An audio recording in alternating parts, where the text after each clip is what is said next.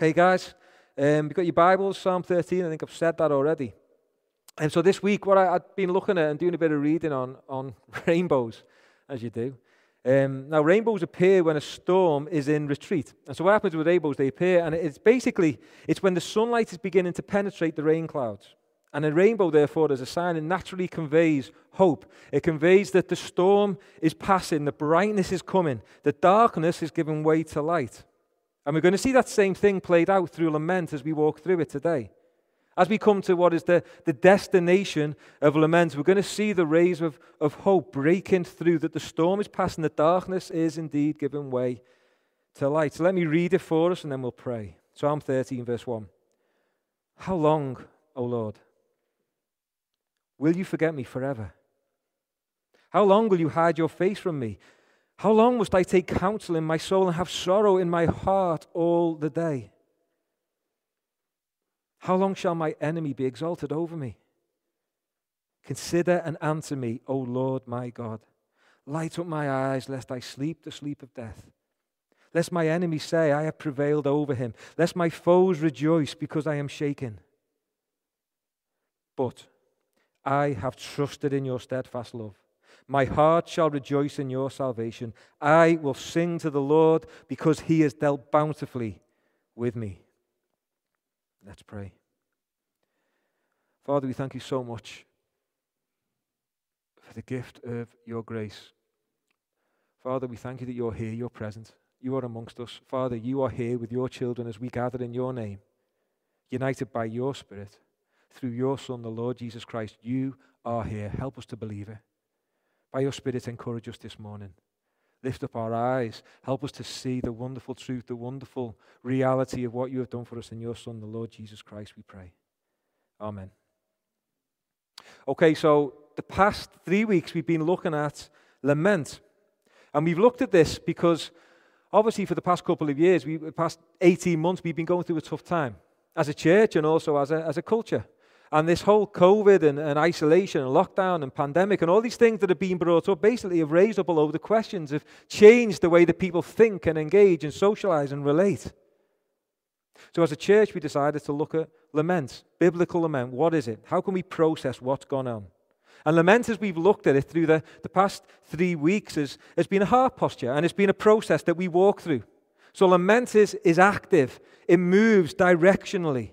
So, in the first week, if you can remember back, if you were here with us, in the first week, we, we looked at turn to God. So, we used Psalm 77 and we looked at that the first place that we turn, the first direction that we turn is to God. And that's the foundation of all that comes after. So, God is real, God is a creator, He is all powerful, He is eternal, He loves us, He knows us, and He invites us to come to Him. And so, the start of lament, we turn to God. If it's not turning to God, it's not biblical lament. And then the second week, we look at complaint using Psalm 10 that, that we bring all of our pain, all of our brokenness, all of our questions, all of our suffering, not our, our selfish desires. And we don't do it in a destructive way, but we honestly speak to God who sees all things, a God who knows all things, who knows all of our fears, He knows all of our doubts, He knows all of our anxieties. And then last week, we, we came to asking God, bringing our requests to God, taking our requests to the right place. And we are to move through this process. We've seen that through this, this short series that, that we have to engage right. Because there is a destination, a right destination to lament. And that right de- destination is trust in God. And you're going to see that. I've just read for us Psalm 13. You see this as we walk through Psalm 13. It's written by David. And David, at this point in his life, when he, when he writes this, he's obviously struggling. You can pick up just from reading the psalm that he's being attacked. He, feels weak. It almost seems like he's near death. That's what I pick up from it. Then he needs help. And what do we see him do? First of all, we see him follow that process turn, complain, ask, and trust. We're going to see. So, first of all, we see him turn to God, verse 1, verse 3, verse 6. He, he cries out, Oh Lord, Oh Lord, Oh Lord. So, Oh Lord is at the start, Oh Lord is at the end. It's underneath, it's around, it's over it, and it's through it. It's couched all in relationship with God, it's, it's, it, it's absorbed by relationship with God. And then we see him complain to God. Verse 1 to 2, four times. How long? How long? How long? How long? David is feeling like he's just not able to endure anymore. And what he does, he, he seems to move from God's seeming indifference. I mean, Dave, David knows that God can't forget, so he's crying out, What's happening? What's going on, God? And he moves from God's seeming indifference to, to personal anguish. That word counsel, it's, it's got that, underneath it, it's the kind of the idea of anxious concerns, emotions, fear, and, and worry. And that sorrow in the heart is actually agony in his mind. It's a mental health, it's a mental anguish. His, his mind whirling, his wrestling internally. And then we see in verse 3 to 4, we see that he asks God. He's basically saying in verse 3 to 4, but look at me, answer me, notice me. I'm near death. My enemy is victorious over me because I'm yours. I'm walking in faith. David is literally bearing his soul. He's in honesty and vulnerability, bringing it all to God. He's laying it all out. But now what? So he's walked through this process. Now what? He's turned, complained, and he's asked, what does he do now? Does he sit back? Does he wallow in it? Does he go back over it? Does he indulge in it? Does he look at how he's a victim in all of this? No, what we see is David step forward into trust. Verse 5 and 6. I'm going to read this a few, a few times today because there's so much here. But I have trusted in your steadfast love. My heart shall rejoice in your salvation. I will sing to the Lord because he has dealt bountifully with me. David chooses to trust. He chooses to take that final step of lament. See, I think we can often stop short here, can't we? But this is a call today to step forward in trust, to actually bring lament to its proper conclusion. And you see this and you see the flow of this psalm. It's, it's not that David's circumstances have, have all of a sudden gotten better. Verse 5 starts with but. But, however, Yet, these words are all over the lament psalms. And they're all over the lament psalms because it's a choice to trust despite what the circumstances can lead us to believe about God. So, in light of that, the first question is what is trust? What is trust? Verse 5 But I have trusted in your steadfast love. Okay, trust is choosing to believe in someone or something their truth, their ability, and their reliability. So, trusting in God is choosing to believe God's truth, God's ability, God's reliability. And we do it in our weakness, we do it in our vulnerability, our suffering, our doubt, our fear, our questions. We choose to believe God's truth, God's ability, God's reliability. Even when we can't see clearly, even when we don't understand, even when we don't agree with what we see in front of us and the way that we think God is dealing with it. We're to trust that God is real, that He loves us, that He hears us, that God is moving and active, that God sees clearly. And trust it's not static in the sense of we just do it once. We all suffer trials, we all suffer temptations. And lament, what it is, is a process that leads us through the wilderness of our pain, suffering, fear, and anxieties to trust again and again and again and again. And trust involves stepping forward in faith choosing to believe in God's truth, ability, and reliability. It's not just passively sitting, it's not just passively waiting for that future deliverance. One of the people who commented, commentated on this, they said, Our spiritual posture is one of active patience. That's a really helpful phrase, folk, folks. Active patience. The Psalms use the phrase a lot, waiting on the Lord. In fact, the Psalms are full of that phrase, full of waiting. And let's be honest, it's one of the hardest things to do, isn't it? It's specifically difficult for us right now at this moment in time when everything is quick, quick, and quicker. It's immediate. I want it ready now, I want it ready yesterday. You can order on Amazon and have it here in a few hours. We hate waiting. It was my birthday two weeks ago, and, and four cards arrived late, four days late. I was, I was amazed. I'm like, what's all this about? Still waiting for all of your cards, by the way, but that's fine. But what if waiting, folks, trustful, active waiting, was good for us? What if trustful, active waiting was actually the place where growth happens? Because I think for us, that probably requires a change in our perception. Our goal, I think, in a lot of life can be to get out of the waiting for whatever we're waiting for. But what if in certain situations, and in this life I'm talking about, yes, Jesus coming back and all things will be made new and perfect. We know that. I'm talking right here, right now. What if waiting is the point? What if waiting builds our trust, our faith? What if waiting brings us closer in our relationship to God?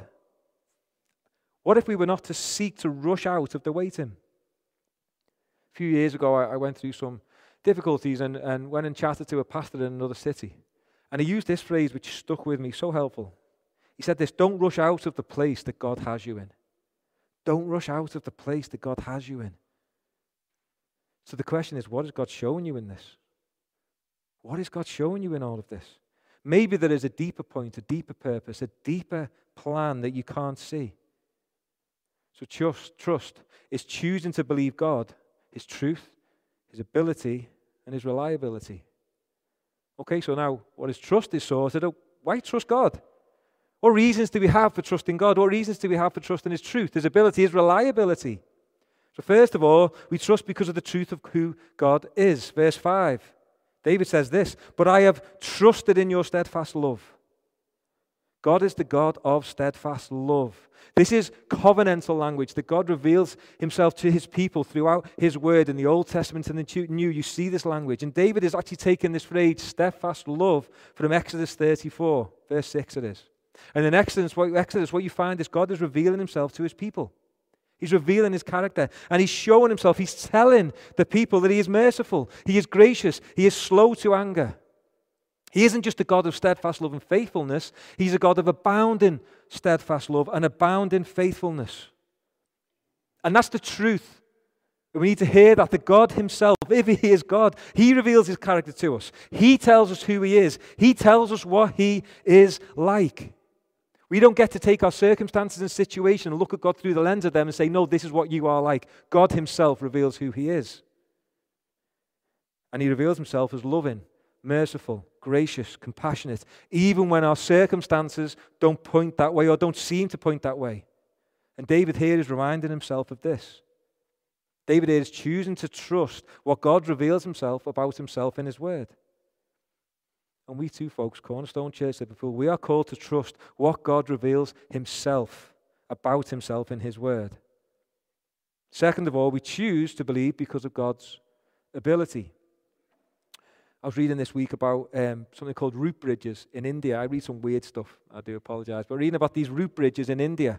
And what these root bridges are basically, you've got these communities that live on the side of the mountains in India by the sea. And they face the monsoon every year. And what happens in the monsoon? The, the wind and the rain drive in off the sea. And it's these huge storms. So these gets massive amount of heavy rain. And the winds drive in. And what happens? It fills up all, all the rivers. And the rivers then, they overflow and they surge down the valleys, valleys and they cause havoc and they cause chaos. And what the villagers do, because they need to get around the mountains and around the valleys, what they do is they actually build bridges. And they build bridges with whatever material they can get their hands on, anything they have. And they build these bridges. But the bridges are never strong enough to actually withstand the storm surges. So each year, these bridges, they collapse and they have to rebuild them. And they go through these cycles of rebuild and collapsing.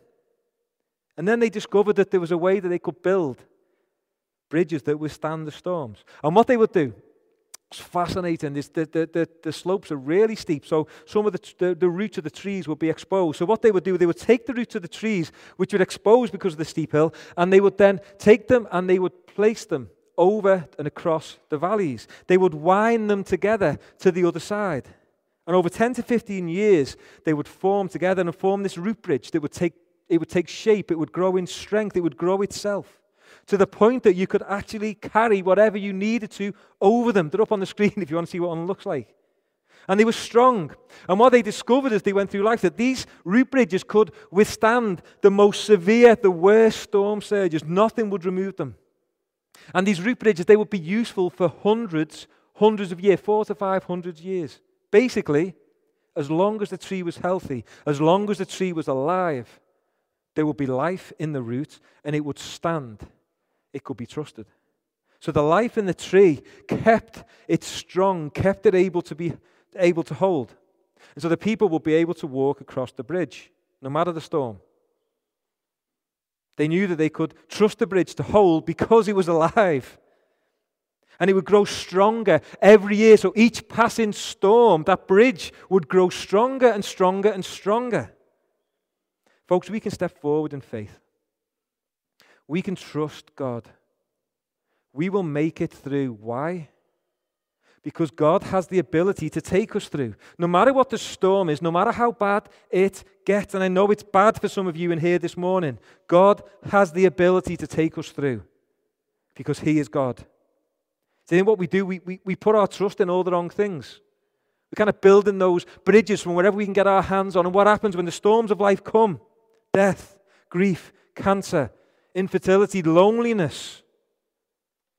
Nothing that life can offer, nothing that life says, trust this, will be able to take you through, will stand up.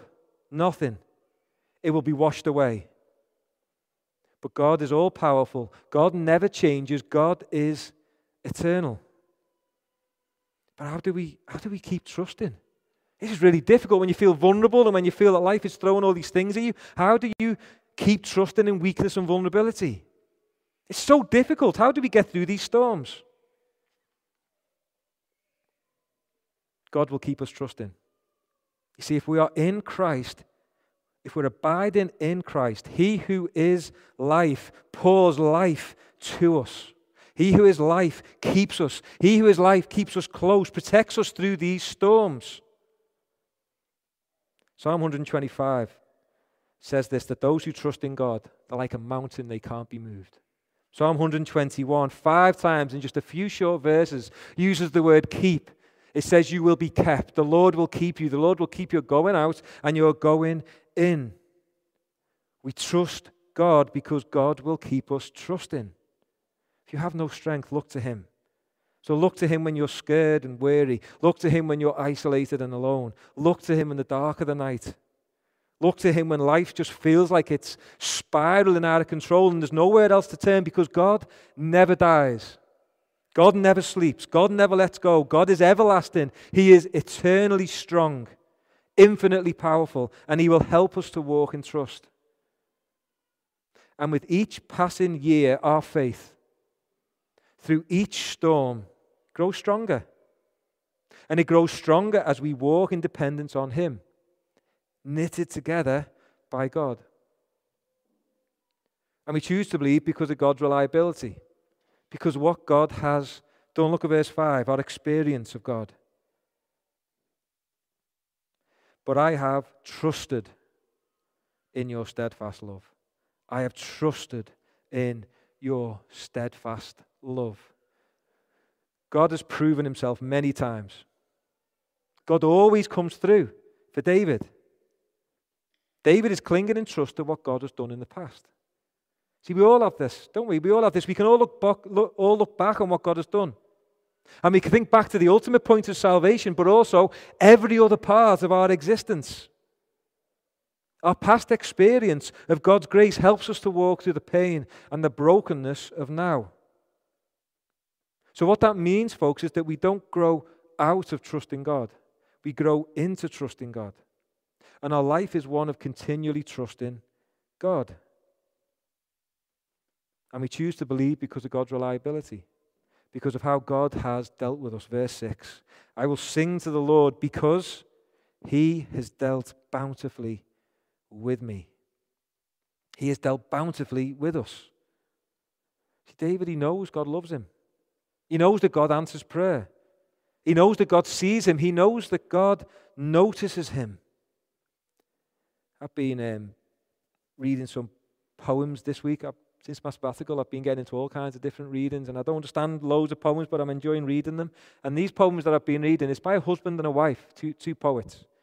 And it's a love poem. It's by a guy called Matthew Olzmann and his wife, Vievee Francis.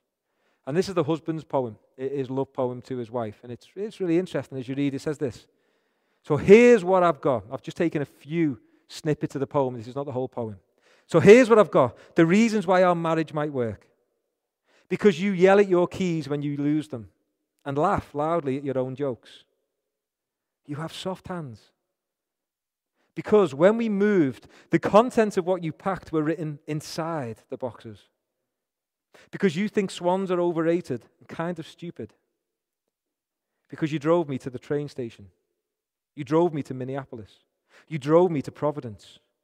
Because you underline everything you read and circle the things you think are important and put stars next to the things you think I should think are important.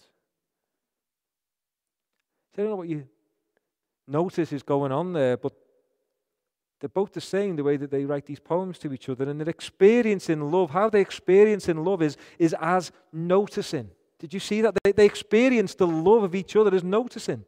And they both write this. The love is experienced in, in noticing, but also being noticed. And then noticing, being noticed, that reciprocation as they give attention one to another. Often we can feel unloved, can't we? This is not just, I know there are many people in this room who are married. And in marriages, we can feel unloved.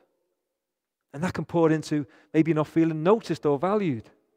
But also, there are many people who aren't married here, and you feel the same thing. You're like, who notices me? Am I valued? That's the wonderful truth about the gospel of our Lord Jesus Christ. He loves you. God notices you. Let me just say that again. God notices you. This is just some bloke writing about his wife. Yes, it's beautiful, but God Himself, the God of the universe, eternal and infinite, notices you. Believe in the Lord Jesus Christ, He notices you. He notices everything about you. And He doesn't just notice you. When He looks at you in the way that He notices you, He takes delight in you. That's what the Bible says. In Christ, God Himself, God your Father, delights in you. He values you. He takes pleasure in you. You. Do you believe that today? Do you? Do you believe that God has just forgotten you or switched off from you or turned away from you? I'm asking you to choose to trust God. He looks at you more love than you've ever experienced because of what He has done in Christ. God notices you, God takes pleasure in you, and God has a great affection for you. That's what's being said here in verse 6 when He's dealt bountifully with you. Just listen for a moment. If you're doubting any of this, let me just explain this of how God has proven his love for you in his word. John 3:16 For God so loved the world that he gave his only son that whoever believes in him should not perish but have eternal life. 1 John 3, verse 1. See what kind of love the Father has given to us, that we should be called children of God. And so we are. I just love that. And so we are. We are children of God. If you have faith in the Lord Jesus Christ, you're a child of God, and He looks at you, he looks at you with the Father's love. 1 John 4, 9 to 10, and this is the love of God in this, the love of God was made manifest among us, that God sent his only Son into the world so that we might live through him. In this is love, not that we have loved God, but that he loved us and sent his Son to be the propitiation, the, the wrath averter, the wrath remover for our sins. What that means is you, follower of the Lord Jesus Christ, are loved by God. He knows you, he sees you, you're forgiven, you're restored, you're redeemed, you are adopted into His family. His arms are around you, He is protecting you, He is keeping you. Don't ever doubt that. Turn to Him. And if you are doubting that, ask Him for help to trust in His word, to trust in His affection, to trust in His grace. Brothers and sisters in Christ, we trust God because He has dealt bountifully with us. And lastly, the fruit of trust. And we see that as we get to verse 5. But I have trusted in your steadfast love. My heart shall rejoice in your salvation. The fruit, the effect of trusting in God is a full heart that rejoices in salvation. I want you to hear that. It's not directionless. So, so if you're struggling for joy, if you're struggling to connect things in your heart, connect things in your relationship with God, maybe you've forgotten what God has done for you. Maybe you've forgotten where God has brought you from. Maybe you've forgotten where God has brought you to. Maybe you've forgotten the, the wonderful blessings and riches that He gives you in His Son, the Lord Jesus Christ. That word salvation is key. He's rejoicing in something, He's rejoicing in salvation. See, trusting in God is connected to God's plan of redemption, of God's plan of bringing a people to Himself. God rescues His people. Even though we can't always see it, God is always working, always moving. The big story of God's plan is always moving forward. There is a point, there is a purpose, there is the direction for the whole of history and all of life. John 16 is a, it's a really interesting passage. I was reading it just in my own private devotionals this, this week, and it's really interesting for a number of reasons. So, John 13 through to John 17 is a, is a, it's a really intimate part of Scripture. It's just before Jesus dies, and he's speaking to some of his closest friends just before he goes to die. And the first few chapters, he, he's kind of opening up the Trinitarian relationship of Father, Son, and Holy Spirit. And then in chapter 17, you get this wonderful prayer where Jesus prays to the Father. And you've got this little bit just at the end of chapter 16, which I think gets moved over, and I've moved over all the time. And as I read it this week, it really jumped out at me. And he's talking to them about his death. So, John chapter 16, verse 16 to 22. Let me read this. A little while, and you will see me no longer. And again, a little while, and you will see me. So, some of his disciples said to one another, What is this that he says to us? A little while, and you will not see me. And again, a little while, and you will see me. And because I am going to the Father. So they were saying, What does he mean by a little while? We do not know what he is talking about. Jesus knew what they wanted to ask him, so he said to them, Is this what you're asking yourselves? What I meant by saying, A little while and you will not see me? And again, a little while and you will see me? Truly, truly, I say to you, you will weep and lament, but the world will rejoice. You will be sorrowful, but your sorrow will turn into joy. When a woman is giving birth, she has sorrow because her hour has come. But when she has delivered the baby, she no longer remembers the anguish for joy that a human being has been born into the world. So also you have sorrow now, but I will see you again, and your hearts will rejoice, and no one, no one will take your joy from you. Do you see that? See, Jesus dies and the whole world just collapses. Pain, sorrow, questions, fears, doubts, lamenting. What does Jesus say? I'm coming back. I'm coming back. Your sorrow is going to turn to joy in a little while. I think that's the tone that he uses. It's a comfort and an assurance. A little while. A little while. Both little. Three days later, we know that he rose from the dead. Imagine the, the joy that they must have felt at that point. But Jesus was calling them to trust in this waiting time. And what happens is he, he goes on, and you see this kind of pattern developing. He goes on to call them to trust again.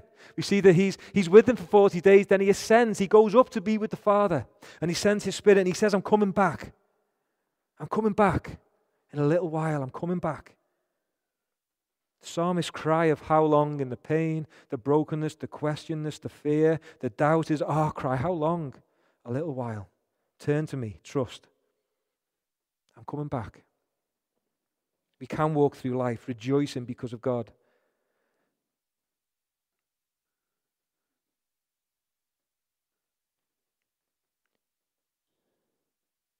Sorry, folks, I've just lost a bit of vision in my eye.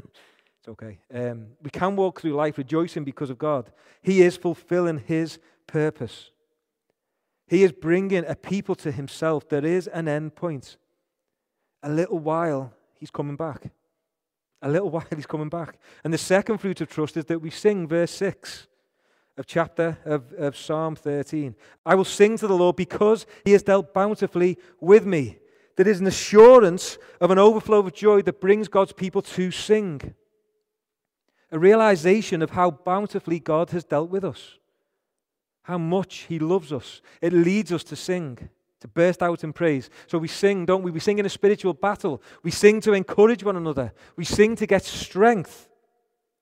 Hearing and singing truth sung convinces our emotions to change. See, that's how the process of lament. It helps us to arrive at the destination of praise. There's an old pastor called Charles Haddon Spurgeon, and, and I've used him a few times on these psalms and the lament psalms because he's a pastor from a, a, over 100 years ago. He, he, he, he walked through a lot of pain and sorrow. And so you can see when he writes about them, he doesn't just write about them, he's experiencing this pain. He understands it, he sees through it. He says this David's heart was more out of tune than his harp. He began many of his psalms sighing, but ends up singing. See what lament does, folks? It tunes and it retunes our heart we move from sighing to singing. I said before, didn't I, that lament is not, it's not, it's not once, but it's over and over again. God is tuning our hearts. Michael and, and Tom, who, who play the guitar up on the stage for us, every Sunday when they come, before they start the practice at half past seven, they're up here and they're tuning their guitars. In the first service, Tom was doing it halfway through, just before I spoke. And so what happens is that, that the heat will affect the, the strings and the wood in different ways. The, the cold will affect the strings and the wood in a different way. The moisture will affect the strings and the wood in different ways. So, so the environment affects it in different ways. So they have to tune the strings so that they can sing, so they can pray, so that we can worship together. And lament, as we've looked at it, is God's way of reshaping, retuning our desires, retuning our perceptions so that we can learn to lament the right things and take joy in the right things. See, in lament, God leads us through the wilderness through despair, through brokenness, through pain, to high places of trust and praise. But I have trusted in your steadfast love.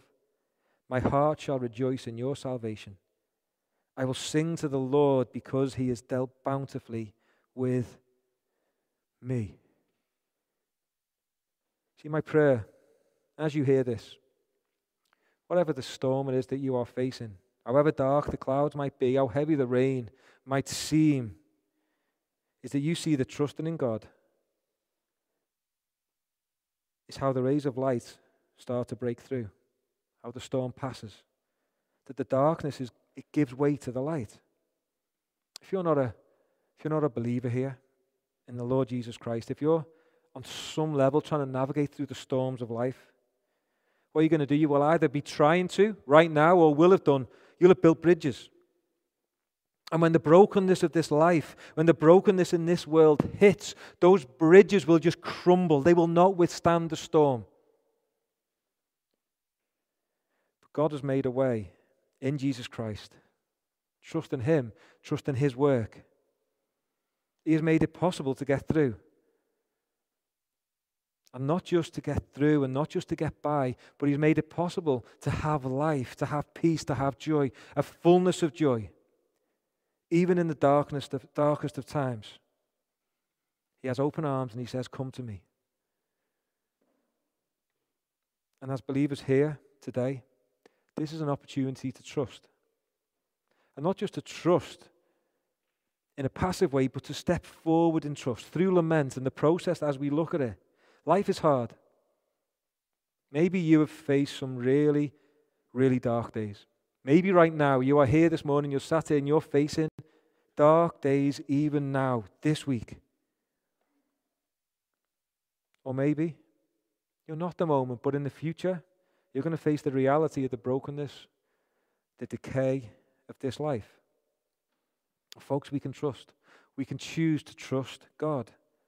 We have right, rational, life giving reasons to trust God because of who God is because of what he has done, because of what he is doing, because of what he has promised to do. See, the way that he has made the bridge that he has given us, it's sure, it's steady, it's immovable, it will withstand. He will keep you. He has proven himself time and time and time again. And as we step forward in trust, our hearts will overflow with joy. A depth of peace and joy and life that surpasses all understanding because of what God has done for us. Lament retunes our hearts to worship. I want to close today by reading from Romans 8. I want I'd like you to do as I read this.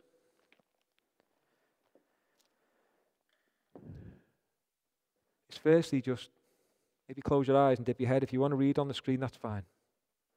I'd like you to close your eyes and think of the storms and the struggles that you're walking through, the difficulties that you are facing, the circumstances and situations that are causing problems at the moment. And I want you to, to not just see this as just an end point of a sermon when the guy at the front does a little prayer and then walks off and the guys come up and do the music, but actually to, like I said about the active patience, trust being active, to actually step into this bit, to be active in this prayer time. I want you to pray to God and ask that this, these verses, ask that what I'm about to be will be a reality right in your heart right now. That you will trust these words and not just trust them, but that these words will penetrate right into the depths of your soul and transform your life because these words have life giving power. Ask God as I do this. What then shall we say to these things? If God is for us, who can be against us? He who did not spare his own son, but gave him up for us all, how will he not also with him graciously give us all things? Who shall bring any charge against God's elect? It is God who justifies. Who is to condemn? Christ Jesus is the one who died. More than that, who was raised, who is at the right hand of God, who indeed is interceding for us. Who shall separate us from the love of Christ? Shall tribulation or distress or persecution or famine or nakedness or danger or sword, as it is written, For your sake we are being killed all the day long. We are regarded as sheep to be slaughtered. That's a lament. No, no, no. In all these things we are more than conquerors through him who loved us. For I am sure that neither death, nor life, nor angels, nor rulers, nor things present, nor things to come, nor powers, nor height, nor depth, nor anything else in all creation will be able to separate us from the love of God in Christ Jesus our Lord. Praise God. Every week, as we've talked this through, folks, we, we've talked about lament. And each week we've shown that the, the lament psalms, they're to be sung, they're to be sung together. So we don't do this as individuals. We don't lament as individuals. We lament together as a church community. We lament together as a family. We lament together as brothers and sisters. So I'm going to read this again now. And this is what I would like you to do this time. I don't want you to think about yourself. I want you to think about the people around you. There are people that you know who are walking through pain and difficulty right now. There are people you know, maybe in your gospel community, your family. There are people who you can look across in this church and you know the, the difficulty that they are facing. And I want you to, to bring those people's names to mind and their faces to mind. I'd ask you to pray as well God, lay, lay these people on my heart. And what I would like you to do as I read this now, again, is as I read it, I want you to be active in prayer for those people. Not just for yourself, but for those people. That they would trust this. That they would not just trust this, but truly experience what these verses, what God is showing us in these verses. Pray for them. Come before God. Bring their faces to mind, their names to mind, and take them before God as I read this and ask that God would do a work by His Spirit in the depths of their souls to give them a comfort and an assurance and a peace that surpasses understanding. Can you do that?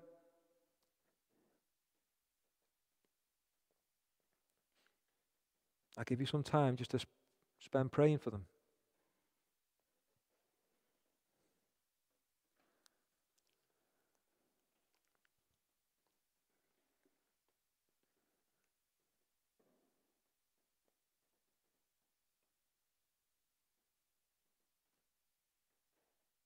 What then? Shall we say to these things? If God is for us, who can be against us? He who did not spare his own son, but gave him up for us all, how will he not also with him graciously give us all things? Who shall bring any charge against God's elect? It is God who justifies. Who is to condemn? Christ Jesus is the one who died, more than that, who was raised, who is at the right hand of God, who indeed is interceding for us. Who shall separate us from the love of Christ? Shall tribulation, or distress, or persecution, or famine, or nakedness, or danger, or sword? As it is written, For your sake we are being killed all the day long. We are regarded as sheep to be slaughtered. No. Pray for them that they would experience that no, that assurance of that no. In all these things, we are more than conquerors through him who loved us. For I am sure that neither death, nor life, nor angels, nor rulers, nor things present, nor things to come, nor powers, nor height, nor depth, nor anything else in all creation will be able to separate us, them, Cornerstone Church, Liverpool, brothers and sisters in Christ, nothing can separate us from the love of God in Christ Jesus our Lord. The question is not why to turn to Him in trust. The question is why wouldn't we? Let me pray. Father, you are so gracious. Father, you are so good to us. Father, we thank you that we are never alone. We thank you that you are always with us. We thank you that we've experienced your grace time and time and time again. Father, we believe, we do. But help us to believe. Father, we read these verses and we believe. But Help us to believe them. Father, I pray that you would lay on our hearts, brothers and sisters in Christ around us right now in the first service, in our gospel communities, to move towards them, to pray for them, to walk alongside them, to put our arms around them, to point them to Christ, to point them to the truth of you, a God who will not let them be moved, to point them to the, the security and assurance of what Christ has done, of who they are in Him. Father, we need, we need help. Help us, I pray, to trust you. Help us, I pray, to keep trusting you. Father, for those who are walking through incredible difficulties, incredible pain, turn their eyes to you, I pray, by your Spirit. Father, for those who are lonely, for those who are struggling, feeling alone, Father, would your Spirit be a comfort and an assurance and a, a presence in their lives? Father, you speak of the peace that surpasses understanding. That is ours in Christ Jesus. I pray for those that are struggling, feeling unnoticed or unloved or uncared for. I pray that as they turn to you and see the wonderful truth of a Father who loves them, who cares for them, who notices them, who sees them, and not just sees them and notices them far off, but takes great pleasure, takes great affection. In Christ, with the apple of your eye, Father, help us not to just walk away from that truth, but to sit in it. Help us to believe it. Father, help us to see that we've been adopted into your family, that we've been forgiven, that we are your children forever, loved, restored, put in a family. Father, help us to walk as a family in the forgiveness that you give us. We love you. Thank you for Jesus and your Spirit.